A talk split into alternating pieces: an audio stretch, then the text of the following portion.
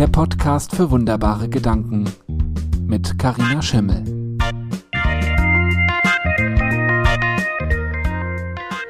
Hallo und herzlich willkommen in meinem Podcast für wunderbare Gedanken. Ich bin's die Karina und heute habe ich wieder einen Gast bei mir und zwar Dr. Johanna Disselhoff und ich muss, ich muss so grinsen bis über beide Ohren, Johanna heute in meinem Podcast ist, weil ich sie einfach großartig finde. Ich habe Johanna kennengelernt über den Magnetproduktclub und habe dort mitbekommen, was sie macht. Sie ist nämlich Psychologin und spezialisiert auf Psychosomatik und dadurch, dass ich über mehrere Jahre ganz undefinierte Symptome hatte, war ich natürlich ganz hellhörig und habe mich zu ihrem Kurs angemeldet und habe dann auch so Kontakt mit Johanna gehabt. Und was ich an ihr so sehr schätze und liebe, ist, dass sie eine unfassbar unaufgeregte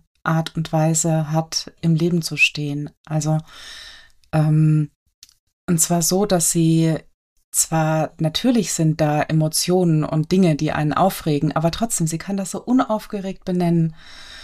Und mir fällt es dadurch auch viel, viel leichter, die Dinge zu benennen und in einem anderen Kontext nochmal zu sehen. Ja, und ich hoffe, dass ihr heute auch genauso viel Freude habt an dieser unaufgeregten Art wie ich. Und ja, herzlich willkommen, liebe Johanna. Was magst du denn gerne noch über dich sagen? Ja, erstmal vielen, vielen Dank, liebe Karina, dass ich dabei sein darf. Du warst ja auch schon in meinem Podcast, weil ich ja deine Geschichte auch so unfassbar spannend finde. Ne? Mich mhm. begeistert es ja immer wieder, obwohl ich schon so lange mit Psychosomatik und Hypnose arbeite und und weiß, dass man darüber sehr viele Schmerzen, sehr viele Symptome lösen kann. Das ist ja genau das, was ich in meinem Selbsthypnose lernen Online-Kurs auch meinen Teilnehmerinnen beibringe. Und trotzdem begeistert mich einfach diese Ergebnisse so sehr. Also ich bin da immer wieder verblüfft. Und als ich vor zweieinhalb Jahren angefangen habe mit ähm, diesem Kurs, ich weiß gar nicht, ich glaube, du warst auch am Anfang schon dabei, ne? ich glaube, beim zweiten Kurse. Durchgang war ich dabei, ja. ja, und ich konnte das gar nicht fassen. Ich dachte damals, ich gebe den Leuten so einen Einstieg in die Selbsthypnose mit und wir gehen so den ersten Schritt in die Schmerzfreiheit und den ersten Schritt in dieses neue Verständnis für viele Symptome und auch für die Kraft der Psyche. Und dann waren so viele Teilnehmerinnen, so wie du, die einfach nach diesem Kurs schmerzfrei waren oder wesentlich, denen es wesentlich besser ging. Und da bin ich auch heute noch, also immer wieder erstaunt, wenn ich das höre. Weil das einfach so unfassbar ist, wie schnell das manchmal geht, ne? Ja. Ja. Und wie einfach das auch sein kann. Ja, definitiv. Definitiv. Ja, du machst einen wirklich guten Job. Danke. ich freue mich ja unheimlich, dass du endlich wieder deinen Podcast machst, weil ich deine Idee ja auch, sprichst mir aus der Seele mit dieser Idee, dass ähm, es so Gedanken gibt, die so viel bewirken können und dass auch unsere Gedanken so wichtig sind für ein gutes Leben. Ja. Und das ist ja genau das, was ich auch immer wieder, auch zum Beispiel in meinem Podcast versuche weiterzugeben, dass es nicht egal ist, wie wir mit uns selber sprechen, wie wir über bestimmte Dinge denken, dass wir darüber allein schon ganz viel in der Hand haben. Absolut, absolut. Und ja, wir sind schon quasi voll im Thema. äh, von daher erzähl mir bitte deinen Gedanken, beziehungsweise du hast mir eine wunderbare Frage mitgebracht. Genau, ich habe überlegt, was dieser Gedanke ist und tatsächlich ist es eine Frage, nämlich diese Frage, die hat mir schon in sehr vielen schwierigen Phasen geholfen. Und es ist die Frage, was, wenn das meine größte Chance ist? Oder was daran ist meine größte Chance? Also je nachdem, wie die Situation ist. Natürlich gibt es schlimme Situationen, die sind einfach keine Chance. Also ich will jetzt hier keinem erzählen, mit dieser Frage wird alles gut. Aber dann nutze ich die Frage andersrum und dann frage ich mich, was da dran, auch wenn die Situation gerade echt schlimm ist, was da dran ist meine Chance? Und das hilft mir einfach sehr, sehr schnell in einen anderen Blickwinkel zu kommen. Also ich habe eben, hatten wir es schon darüber, über diese Frage. Und mein Lieblingsbeispiel ähm, ist zum Beispiel als letztes Jahr meine Tochter, die, da war sie kurz vor ihrem dritten Geburtstag, da musste sie von der Krippe in die normale Kita wechseln. Und da sie ja schon Kita-Kind war oder Krippenkind war, dachte ich, dass dieser Wechsel einfach viel schneller geht. Und mhm. ich hatte dafür so zwei Wochen eingeplant und wollte das auch mit ihr machen. Und es war mir wichtig, das mit ihr zu machen. Und ähm, es hat sich dann rausgestellt, dass es aber sechs Wochen gedauert hat. Also, dass unsere Kita so ein bestimmtes Modell verfolgt und das haben die auch ganz strikt verfolgt. Und deshalb hatte ich einfach viel, viel weniger Kinderbetreuung, als ich gedacht habe, weil ich einfach dachte, es geht viel schneller. Mhm. Und es war natürlich mein Denkfehler. ähm, und gleichzeitig hab, war ich aber nach den ersten Tagen, als ich realisiert habe, das habe ich schon in den ersten zwei, drei Tagen realisiert, dass es viel, viel länger dauert als geplant.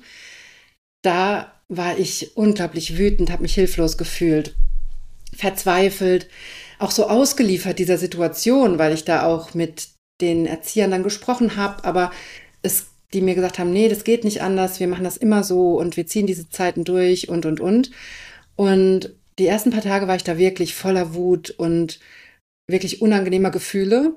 Und das ist einfach ein Zustand, in dem will ich nicht sein, weil ich weiß, dass mein Gehirn dann auch nicht so richtig funktioniert. Dann können wir nicht kreativ denken, dann sehen wir keine Lösungen, dann sind wir nur auf das Problem fokussiert, dann sind wir in so einem Angriffs- und Kampfmodus, mhm. in dem ich einfach nicht sein will.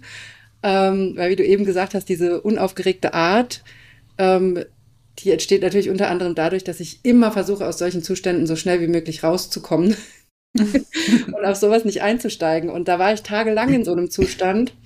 Und dann ist diese Frage einfach mein absoluter Gamechanger.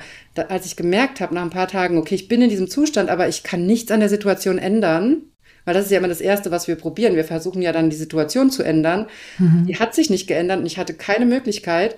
Und dann war klar, aber so will ich nicht mit dieser Kita umgehen, weil ich habe natürlich auch sehr schnell gesehen, die Erzieherinnen sind toll, die geben sich unglaublich Mühe. Meinem Kind geht's da sehr, sehr gut. Die war da super glücklich, die ist da gerne hingegangen, geht da auch immer noch gerne hin. Das heißt, für mich gab es eigentlich keinen Grund, außer jetzt diese reduzierte oder diese lange Eingewöhnungszeit, um da jetzt irgendwie Groll zu haben gegen irgendwen. Also diese, diese Gefühle waren überhaupt nicht hilfreich. Und ich wollte so nicht jeden Tag dahin gehen, sondern ich will da eigentlich hingehen mit Dankbarkeit, mit Freundlichkeit. Das sind die Gefühle, die ich da haben will. Und so möchte ich auch diesen Menschen, die da arbeiten, begegnen. Und in dem Gefühl möchte ich auch mein Kind da abgeben. Und das hat einfach überhaupt nicht gepasst. Und das sind immer die Momente, wo ich dann merke, so hier passt was überhaupt nicht für mich. Und diese Wut bringt mich auch nicht weiter. Und da will ich mich rausholen. Und da ist diese Frage für mich der absolute Gamechanger, mich dann hinzusetzen und zu sagen, so, die Situation ist scheiße. Ich will es nicht haben. Ich will es überhaupt nicht. Aber ich kann es nicht ändern. Was ist daran meine größte Chance? Was, wenn genau das, wo ich gerade bin, meine Chance ist. Und das mache ich übrigens genauso auch. Ich habe ja lange schon Schuppenflechte, seit ich drei Jahre alt bin. Und wenn ich da einen Schub habe, natürlich will ich den nicht haben. Natürlich will ich die Schmerzen nicht haben. Und natürlich ist es, seit ich mit Hypnose arbeite, viel, viel besser geworden. Aber es ist halt trotzdem eine Erkrankung, die einfach da ist und die immer wieder kommen kann. Und auch da hilft mir diese Frage enorm, mich dann hinzusetzen und zu sagen, ja, ich will es nicht haben. Ja, mir geht's gerade kacke. Aber was daran ist meine Chance? Und was will mir das vielleicht auch sagen? Das ist ja genau das, was wir im Kurs auch Schritt für Schritt machen, hinzugucken und zu sagen, was in meinem Leben läuft gerade schief, was will ich gerade nicht sehen, wo will ich gerade nicht hingucken. Und mein Körper zeigt mir jetzt das, was nicht stimmt. Mhm. Und auch da hilft mir diese Frage zu sagen, was ist meine größte Chance? Und auf das Kita-Beispiel zurückzukommen, als ich das gemacht habe nach ein paar Tagen, habe ich direkt erkannt, relativ schnell, ich habe jetzt die große Chance, in den nächsten Wochen meine Tochter einfach viel, viel öfter zu sehen, als ich es gewohnt bin und viel mehr Zeit mit ihr zu verbringen. Und dann bin ich hingegangen und habe mich gefragt, okay, wenn ich jetzt nur noch in den nächsten Wochen nur zwei Stunden Kinderbetreuung am Tag habe oder drei, was ist das Wichtigste und Sinnvollste, was ich machen kann in der Zeit?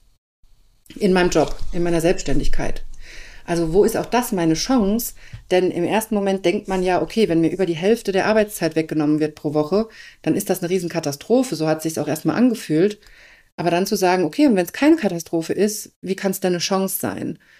Und da habe ich sehr schnell gesehen, oh, ich kann Arbeitszeiten einkürzen, ich kann nochmal genau hingucken, welche Tätigkeiten wirklich sinnvoll sind und was ist eigentlich so dieser Fluff, so dieses, den Glitzer, den man noch drüber streut, der aber viel Zeit kostet und der aber eigentlich nicht notwendig ist und auch genau hinzugucken, was bringt mir wirklich Kunden, was bringt mir wirklich Geld und was nicht. Man macht ja auch in der Selbstständigkeit, das kennst du vielleicht auch, man macht ja gerne auch Sachen, um beschäftigt zu sein, um sich produktiv zu fühlen. Aber im Endeffekt bringt mir das nicht mehr Kunden, wenn auf meiner Homepage eine neue Farbe auftaucht oder irgendwie mhm.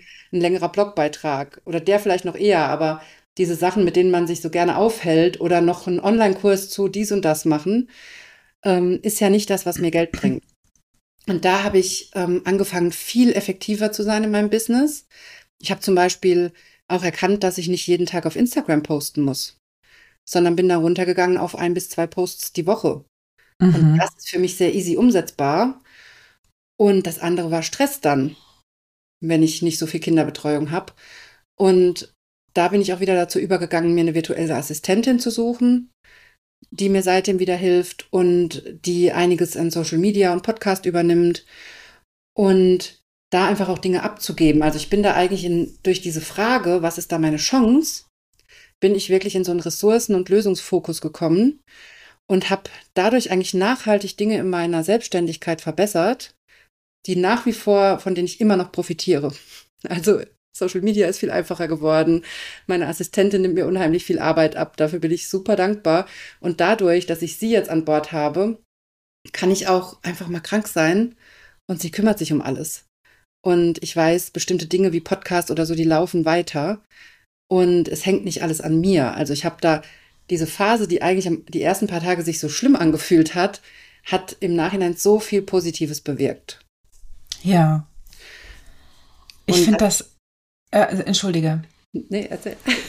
Ich finde das so spannend, was du sagst, weil ähm, ich meine, man hat ja schon ganz häufig gehört, ne, so ähm, Stichwort Reframing, ne, setz einfach alles in einen mhm. anderen Rahmen und dann ne, drücke das ein bisschen positiver aus und sehe das Gute darin und überhaupt.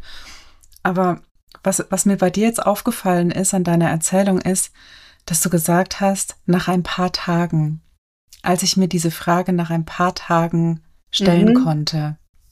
Ja. Und wenn du dazu noch mal was sagen könntest, aus deiner Erfahrung, dieses, man will ja das ändern, was da ist, weil es sich unangenehm anfühlt. Ja. Und es geht aber nicht auf Anhieb. Mhm. Wie, wie, wie machst du das, dass du das durchhältst und wie findest du dann auch diesen Moment, wo du, wo diese Frage tatsächlich einen Unterschied machen kann, ihre Wirkung entfalten kann. Ähm, es ist so wichtig, dass du das sagst, weil du hast recht, das habe ich völlig vergessen in dieser Erklärung und das sage ich eigentlich immer dazu. Die erste Phase ist super wichtig, nämlich das Gefühl erstmal da sein lassen und mhm. erstmal wirklich drin zu bleiben und nicht gleich irgendwie das Gefühl ändern zu wollen, mit, mit Handlungen wollen wir das Gefühl ändern, mit ähm, so Streitgesprächen, mit was auch immer, ne, wollen wir diese Konflikte loswerden. Aber da drin zu bleiben, in der Wut, in der Hilflosigkeit, in diesem Gefühl ausgeliefert zu sein und das mal ein paar Tage da sein zu lassen, das ist auch, das müssen nicht Tage sein, also das kann auch innerhalb von Minuten gehen, ne? Das kommt immer auf die Situation an, aber sich erstmal die Zeit zu geben, wirklich das Gefühl zu fühlen und dann wenn ich das wirklich gefühlt habe, wenn ich die Botschaft davon verstanden habe, dann in die Lösung zu gehen und dann den Fokus zu wechseln. Weil ähm, es gibt ja mittlerweile ganz viel, wo immer über so toxische Positivität gesprochen wird zum Beispiel. Mhm, und mhm. genau das möchte ich ja hier nicht propagieren, weil das ist genau nicht das, was ich meine, dass du alles rosa-rot sehen sollst in deinem Leben und dass du aus den, dass du diese unangenehmen Gefühle nicht ernst nimmst, sondern direkt in wieder Glückseligkeit wechselst. Meiner Meinung nach geht das auch nicht. Also ich glaube auch, dass ich deshalb so ein ausgeglichener, fröhlicher Mensch bin, weil ich all diese Gefühle zulasse. Also ich bin gleichzeitig auch, ich bin eigentlich immer erstaunt, wenn mich jemand so beschreibt, wie du mich eben beschrieben hast, weil in meinem Alltag ich mich eben auch sehr oft wütend oder aufbrausend oder ängstlich oder traurig erlebe, weil ich aber dazu übergegangen bin, weil ich das irgendwann erkannt habe, dass das für unsere Gesundheit und für unser Glück so wichtig ist, dass alles da sein darf. Und weil ich auch irgendwann erkannt habe, dass diese Gefühle nicht schlimm sind. Mhm. Zum Beispiel, wenn ich die Wut voll da sein lasse, dann ist das eine unglaublich aktivierende Energie, da ist so eine Kraft dahinter. Das kann mich unglaublich motivieren, da habe ich auch viele, viel Antrieb daraus. Wenn ich die Trauer da sein lasse, richtig reingehe in so eine Traurigkeit, Trauer, die wirklich da sein lasse, die im Körper fühle, dann ist da eine unglaublich so eine Verbundenheit und auch so was Erdendes drin. Also diese Gefühle haben eigentlich alle was, so eine eigene Kraft, die wir aber gar nicht spüren können, wenn wir immer nur im Widerstand sind und sie nicht haben wollen. Und das ist ja auch genau das, was ich in meinem Kurs mittlerweile, da habe ich einen extra Workshop ergänzt zum Thema Gefühle fühlen, mhm. weil ich irgendwann mhm. gemerkt habe, oh, das ist für viele Leute nicht klar, dass das so geht, ne? Dass man Gefühle im Körper fühlen kann, dass man, dass jedes Gefühl, egal wie unangenehm es ist, auf der anderen Seite, wenn wir es wirklich zulassen, so eine eigene Kraft hat und das mitbringt. Und je mehr man das erfährt, desto weniger wehrt man sich gegen die Gefühle und desto mehr lässt man einfach da sein im Alltag. Und desto mehr kommt man auch in die Botschaft der Gefühle. Mhm. Also zum Beispiel Wut ist immer ein tolles Beispiel. Das fällt ja oft gerade uns Frauen sehr schwer, Wut wirklich zuzulassen. Und gleichzeitig kochen wir aber innerlich über. Oder es gibt auch die Variante, die, ähm, die die Wut gar nicht spürt, weil die so abgekapselt ist. Ne? Das gibt's auch. Mhm. Da geht dann, da kocht dann die Angst über oder die Traurigkeit. Das ist ja die, das ist ja der Grundmechanismus zur Entstehung von Depressionen oder Angststörungen oder auch Panikstörungen, dass die Wut so völlig unterdrückt ist oder die Trauer, je nachdem. Und Wut ist aber so wichtig, weil es uns immer zeigt, es ist die Emotion, die uns zeigt, wann unsere Grenzen verletzt werden. Also wann uns was zu viel ist, wann uns jemand zu nahe tritt, wann eigentlich es wichtig wäre, dass wir uns behaupten, dass wir auf unsere Bedürfnisse achten. Mhm. Also es ist eigentlich auch immer ein Zeichen dafür, wenn meine Wut hochkocht, dass eins meiner Bedürfnisse gerade nicht gesehen wird oder nicht erfüllt wird oder dass ich als Person nicht gesehen werde. Und deshalb ist das so fundamental wichtig, weil gleichzeitig das ja Teil auch vom Krankwerden ist, wenn ich so systematisch über meine Bedürfnisse gehe. Mhm. Mhm. Also ich, ich kann dir nur zu 100 Prozent zustimmen und es war für mich ein langer und über Phasen auch, also sch schmerzhaft, aber nicht im Sinne von körperlichen Schmerzen, sondern es hat innerlich einfach wehgetan, gerade die Wut zuzulassen. Oh ja. Weil mhm. ich mich, ich, ich dachte, als wütender Mensch werde ich keine Ahnung, verstoßen oder sowas. Ja, ne? Also Wut ist total gefährlich für uns ja, Frauen. Mhm. Genau. Und ähm, da habe ich lange, lange, lange mitgearbeitet, um, um dann irgendwann zu merken, ne, das, was du gesagt hast, diesen Antrieb zu fühlen, den die Wut hat ne? mhm. ne? und den es ja braucht. Und ich habe mir das dann irgendwann so erklärt mit der, ich erkläre mir ja total gerne die Dinge mit der Natur. Mhm. Und wenn im Frühjahr die, die Knospen anfangen zu wachsen, die ja schon im Herbst angelegt worden sind, ne? Das, das heißt ja, dass das Leben wieder zurückkommt und das braucht eine unfassbare Kraft. Das braucht mhm. so eine mhm. richtige Durchschlagskraft. Ja. Und in der, in der ähm, Fünf-Elemente-Lehre steht die Wut für den Frühling. Ach, wie spannend. Das ja. Ein schönes Bild und, und es braucht es, dieses ja. Leben wieder nach draußen mhm. zu bringen. Ne? Weil die Wut ist ja genau das, was dann bei ganz vielen Menschen dazu führt, dass die Schmerzen und Symptome besser werden, wenn ja. die Wut wieder da sein darf und wenn man sie auch wirklich nutzt und gezielt dann Grenzen setzt und auf die Bedürfnisse hört. Ja. Super spannend. Und, und würdest du sagen, dass das ähm, bei dir, also dass das einfach durch, durch deine Arbeit und durch deinen Hintergrund als Psychologin so in dein Leben gekommen ist oder hast du auch eine Erfahrung gemacht ähm, vorher oder auf dem Weg, ähm, wo du sagst, da ist es mir schon das erste Mal aufgefallen, dass, dass ähm, ich Chancen sehen kann in solchen Situationen und Momenten?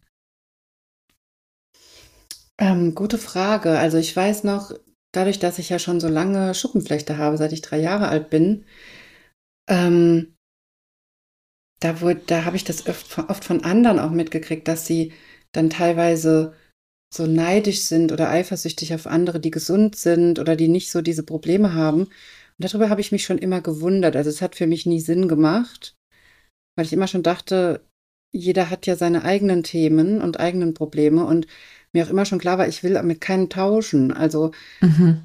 ähm, auch wenn das nicht schön ist, so mit der Schuppenflechte, aber mir war irgendwie immer schon klar, dass da eine Botschaft für mich drin steckt und dass ich das nicht ohne Grund habe. Und und gleichzeitig hat es für mich noch nie Sinn gemacht, auf andere irgendwie neidisch oder eifersüchtig zu sein. Und ich weiß nicht, ob das gerade deine Frage beantwortet, aber das ist gerade so das, was mir so einfällt, dass ich das schon als Kind realisiert habe, so im Grundschulalter, wo ich dachte, ich, ich bin aber nicht neidisch darauf, dass andere gesund sind, zum Beispiel. Weil ich nicht das Gefühl habe, dass das mir was wegnimmt. Und mhm. das ist aber was, wo ja viele wo, wo ja viele sich drin verlieren in solchen Ideen von, warum geht es mir so schlecht Ja. und anderen geht es so gut, ja. Und das finde ich immer so einen ganz wichtigen Schritt, da immer wieder zurückzukommen. Weil natürlich habe ich auch so Momente. Ich habe ja auch ein ganz normales Gehirn, wie wir alle. Was halt so ganz normale, was halt so ganz normale, dumme Ideen hat und auch immer wieder in so Ideen reingeht. Und natürlich erwische ich mich dabei auch mal. Und dabei immer wieder zurückzukommen und, und zu sehen, also diese Wut jetzt darauf, dass es anderen besser geht, die führt zu gar nichts. Also da muss man auch so unterscheiden. Es gibt Mhm. Wut, die ist für mich sehr produktiv und sehr hilfreich und gibt mir viel Kraft. Und dann gibt es aber Formen von, von Wut, von Neid, von Missgunst, die führen zu gar nichts, außer Mhm. dass es mir schlechter geht. Ich, das, ich finde das so spannend und, und auch, dass das gerade jetzt durch die Frage ähm, bei dir aufgepoppt ist. In, ähm, in meiner Familie gab es oft diesen Satz, es darf einem nie zu gut gehen. Oh, spannend. Weil wenn es einem so gut geht, ne, dann kommt irgendwann der Dämpfer. Mhm. Ja, dann kommt Mhm. das Leben vorbei und sagt, ah, warte mal ganz kurz, dir Mhm. geht's zu gut, dann Mhm. kannst du auch noch was abhaben. Ja? Ja, ja.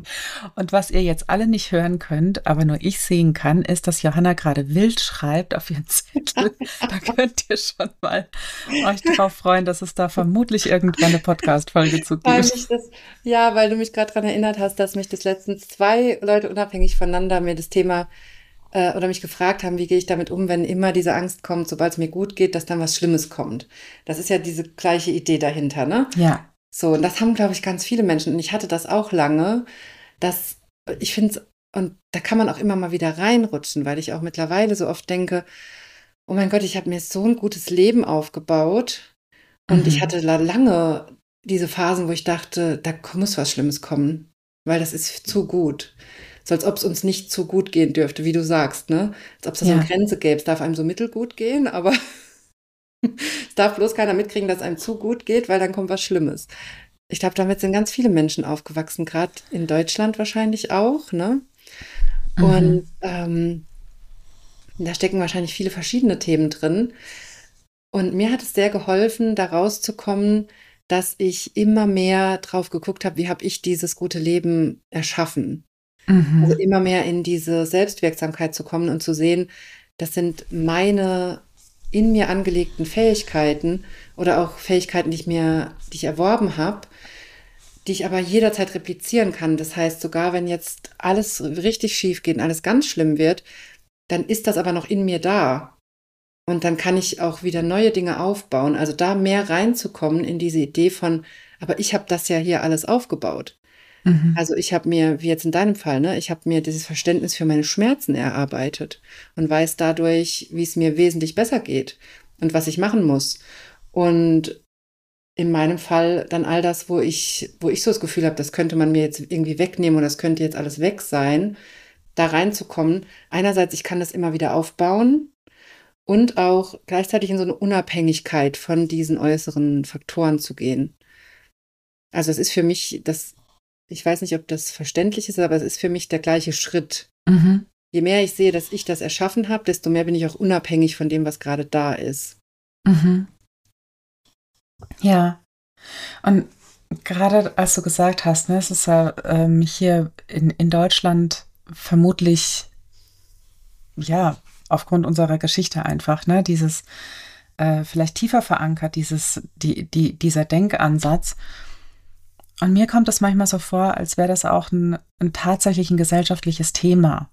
Ne, dass das ganz häufig auf äh, Menschen ähm, geschaut wird, die ein vermeintlich besseres Leben haben Mhm. als man selbst und sich dann so eine gerichtete Wut ähm, äußert, ne? Ja, Ja, also das, kam findet bei ja mir gerade noch. Ich weiß nicht, ob du das auch so mitgekriegt hast, aber das findet ja seit einigen Wochen und Monaten, findet ja hier auch so eine extreme Debatte in Deutschland statt über Hochpreis-Coachings, Mhm. Business-Coachings und ähnliche Dinge, die dann mal 30.000 Euro im Jahr kosten oder ähm, in ähnlichen Preislagen sind.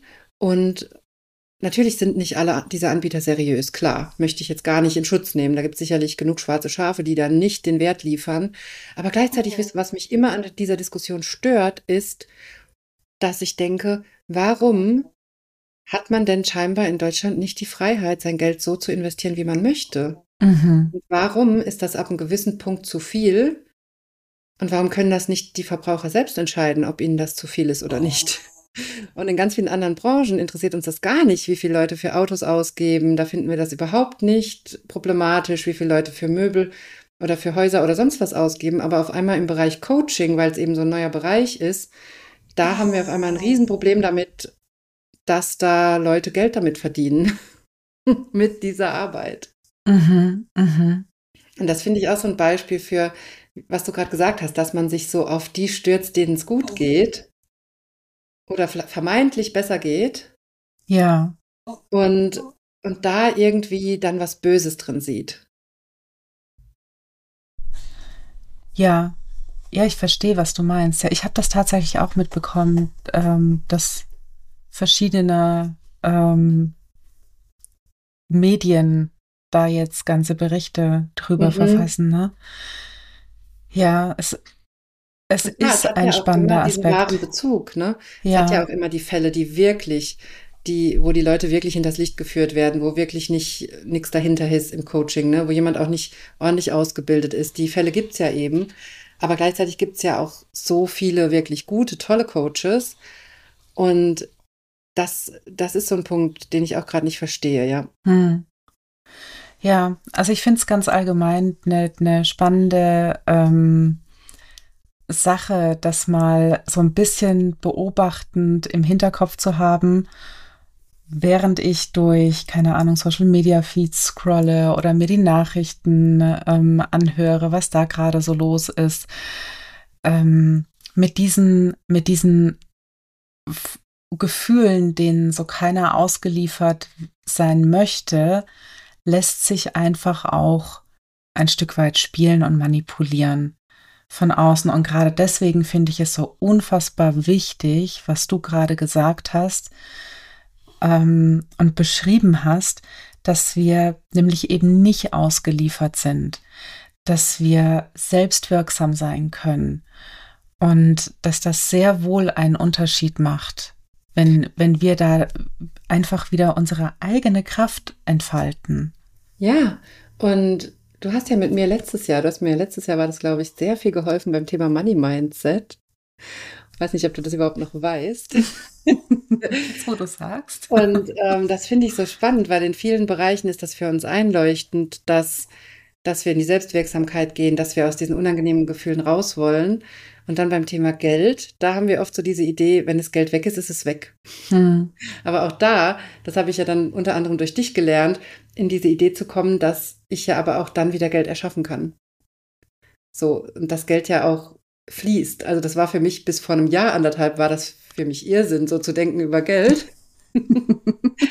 und auch da, da weiß ich noch genau, da hast du mir mal die Aufgabe gegeben letztes Jahr, dass ich mal einen Brief an mein Geld schreibe und mal aufschreibe, was ich vom, mir vom Geld wünsche. Und dann habe ich das aufgeschrieben. Dann stand unter anderem drin, ich will mich sicher fühlen durch Geld und will das Geld, also das Geld soll mir Sicherheit geben. Und da hat es bei mir schon Klick gemacht, als ich das aufgeschrieben habe und habe gedacht, ah, aber Sicherheit ist ein Gefühl. Das kommt nicht durch Geld. Und da, da muss, das muss ich fühlen, da muss ich an dem Gefühl arbeiten und dann muss ich mir die Frage stellen, wie kann ich mich sicher fühlen im Hier und Jetzt hm. und das von Geld loslösen. Und das haben wir in vielen anderen Bereichen auch. Wir gehen dann, zum Beispiel, wenn wir durch Instagram scrollen und dann so bestimmte Dinge sehen, dann gehen wir in die Wut, in den in Neid, in Eifersucht, Vergleich, was auch immer da für uns hochkommt. Und da ist immer die Frage, ist das wirklich das Gefühl, was ich haben will? Und dabei einmal hinzugucken, ich habe jetzt das Beispiel Geld, weil das mir mit dir noch so in Verbindung ist, aber ähm, da mal hinzugucken, was sind eigentlich die Gefühle, die ich haben will Mhm. Wie erzeuge ich die? Und die Gefühle, die ich im Alltag habe, sind das die, die ich haben will?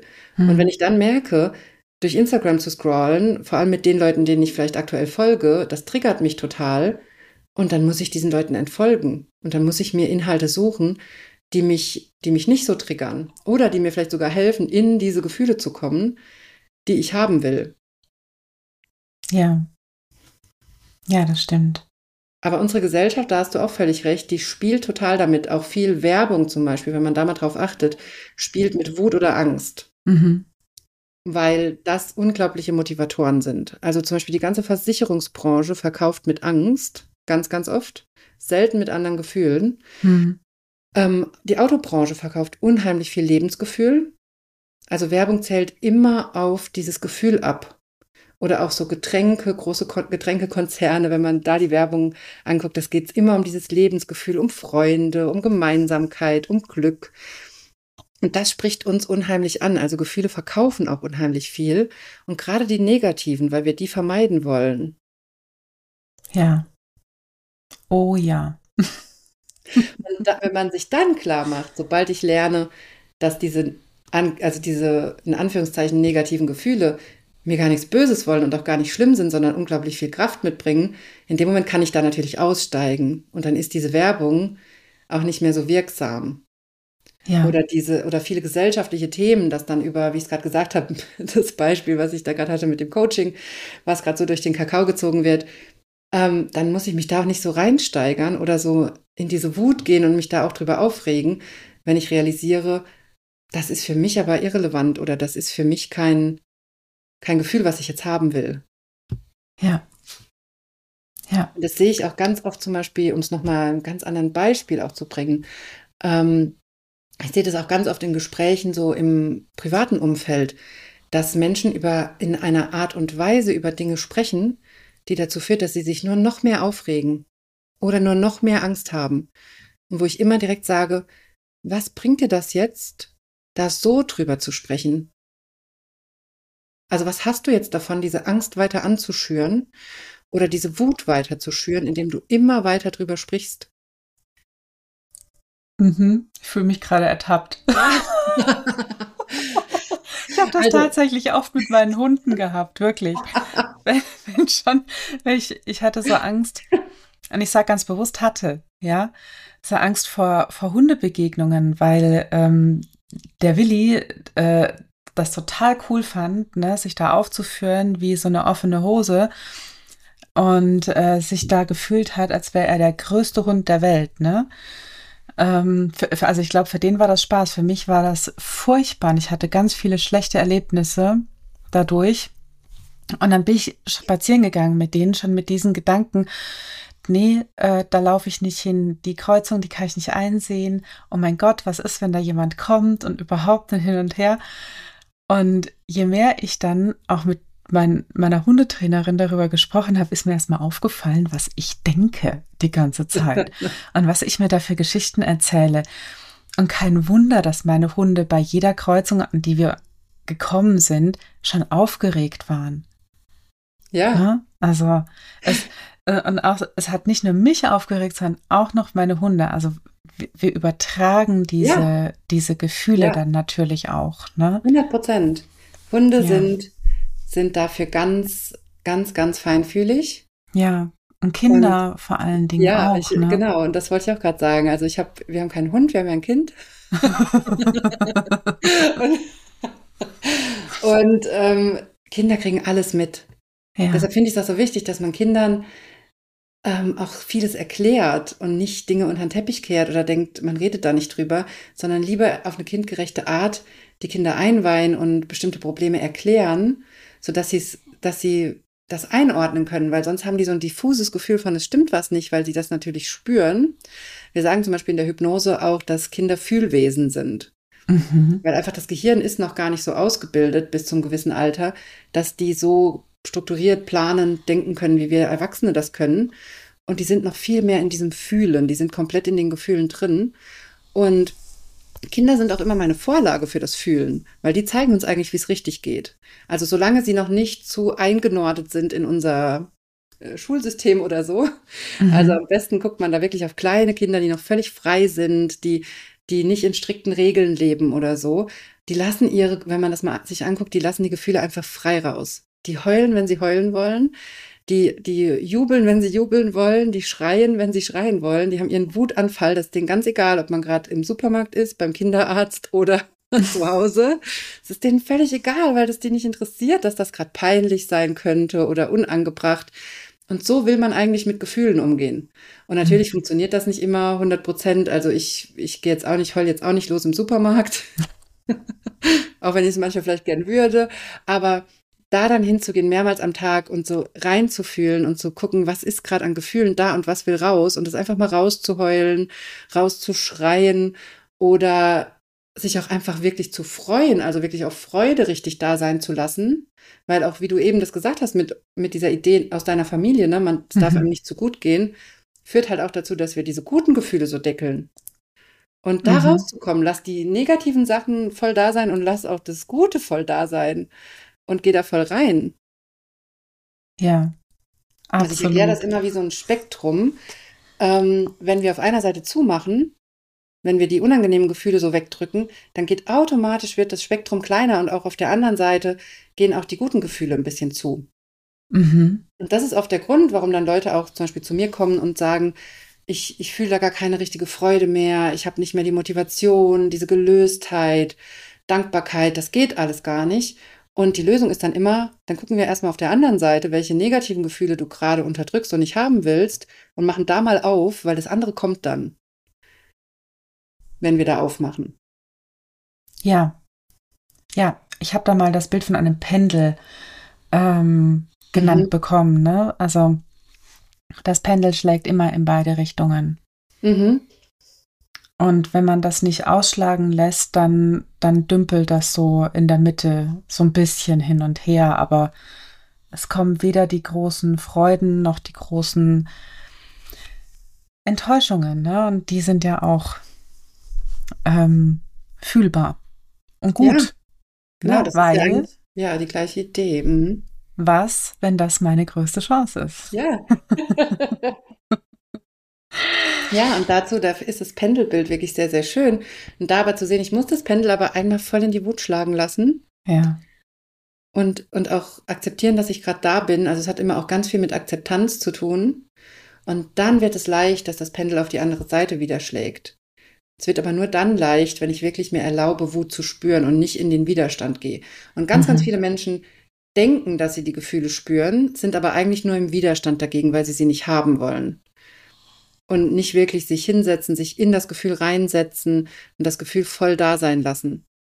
Und dann gleichzeitig muss man auch das einüben. Das ist auch was, was ich unter anderem im Kurs zeige dass man nicht mit den Gedanken diese unangenehmen Gefühle immer weiter anheizt, wie du es gerade schon mit deinen Hunden beschrieben hast, ne?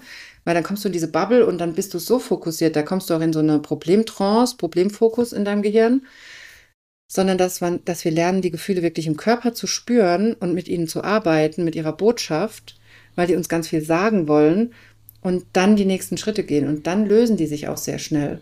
Mhm. Und was wir aber oft machen, ist, wir bleiben, wir bleiben in diesem Widerstand, wir denken über das Gefühl nach und versuchen gedanklich eine Lösung zu finden für unsere Wut, unsere Trauer, unsere Angst. Aber gedanklich gibt es keine Lösung für Gefühle, sondern es gibt nur die Lösung, sie zu fühlen. Und das muss man verstehen. Und dann kann man auch aufhören, da jetzt ständig drüber nachzudenken. Aber das klingt in der Theorie einfach. Das ist auch für mich nicht immer einfach. Also bei solchen, wie jetzt dieses Kita-Beispiel, da habe ich auch ein paar Tage gebraucht, wo ich in der Wut war und auch natürlich auch im Widerstand oder irgendwie in diesem, in diesem Kampfmodus zu gucken, wie löse ich die Situation, bis ich gemerkt habe, so funktioniert es nicht und dann wechseln konnte.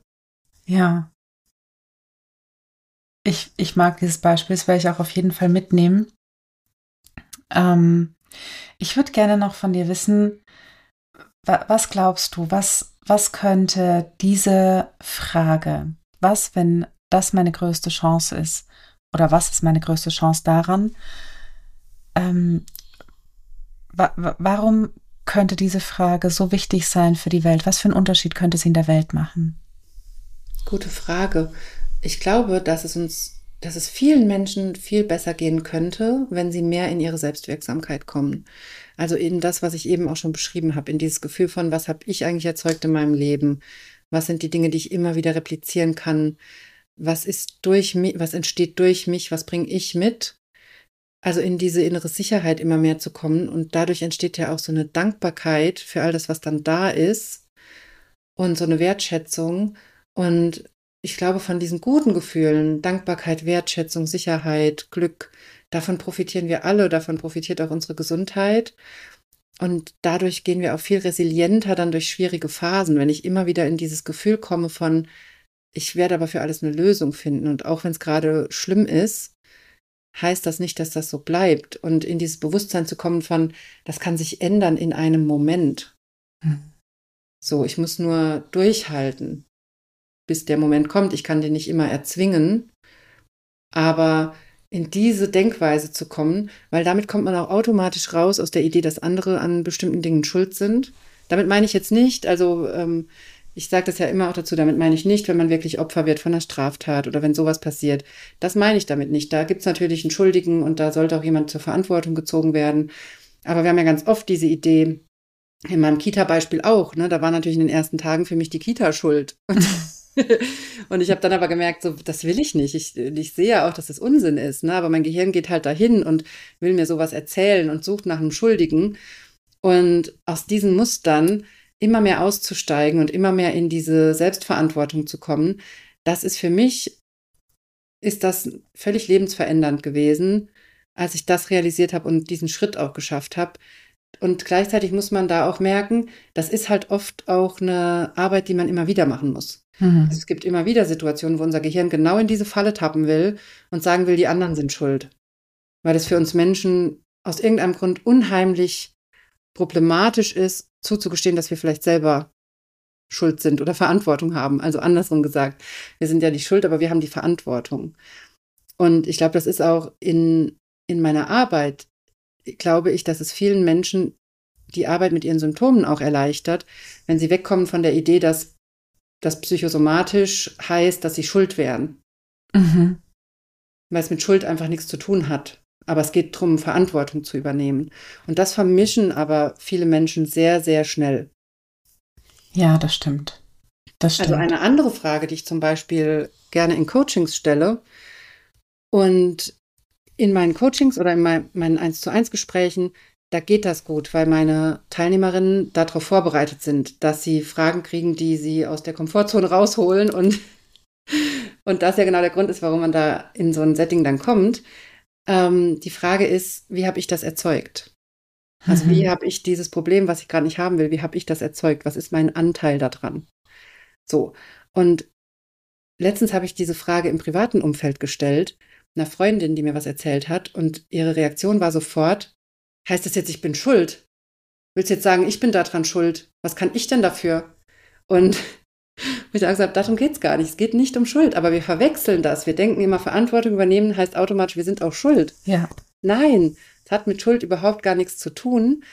Und gleichzeitig weiß ich gar nicht, warum für viele Menschen die Idee, schuld zu sein an ihrer Lage, so eine schlimme ist, weil in dem Moment, wo ich wo ich sehe, wie ich es verursacht habe, weil nichts anderes heißt ja, ich bin schuld, heißt ja nur, ich habe es irgendwie verursacht oder mitverursacht. In dem Moment, wo ich sehe, ich habe es verursacht, da kann ich doch auch dann Verantwortung dafür übernehmen und es ändern. Und das ist doch der, das ist doch der, das Mindset, in dem ich leben will, wo ich in dieser Verantwortung bin und, und mich immer wieder frage, habe ich was daran verursacht? Mhm, mh. Muss ja nicht immer die Antwort ja sein, ne? Kann ja auch sein, dann habe ich nicht. Aber zu gucken, was daran war mein Anteil und dadurch komme ich auch in so eine Handlungsfähigkeit zu sagen, ah, okay, da habe ich das und das gemacht, das kann ich nächstes Mal anders machen. So. Und da meinen Teil dran zu sehen, aber nicht in der Idee, ich bin dann schuld, sondern ja. in der Idee, ich will Verantwortung übernehmen. Ja, ich glaube, dieses Schuldthema ist auch so ein ges gesellschaftsgeschichtliches ähm, Thema, könnte ich ja. mir vorstellen. Ja. Ja. Aber ich, ich denke, das geht sogar noch weiter, ein Stück weiter zurück. Ja, auf jeden Aber Fall. Aber gut, ich glaube, damit würden wir jetzt das nächste, das nächste Fass aufmachen.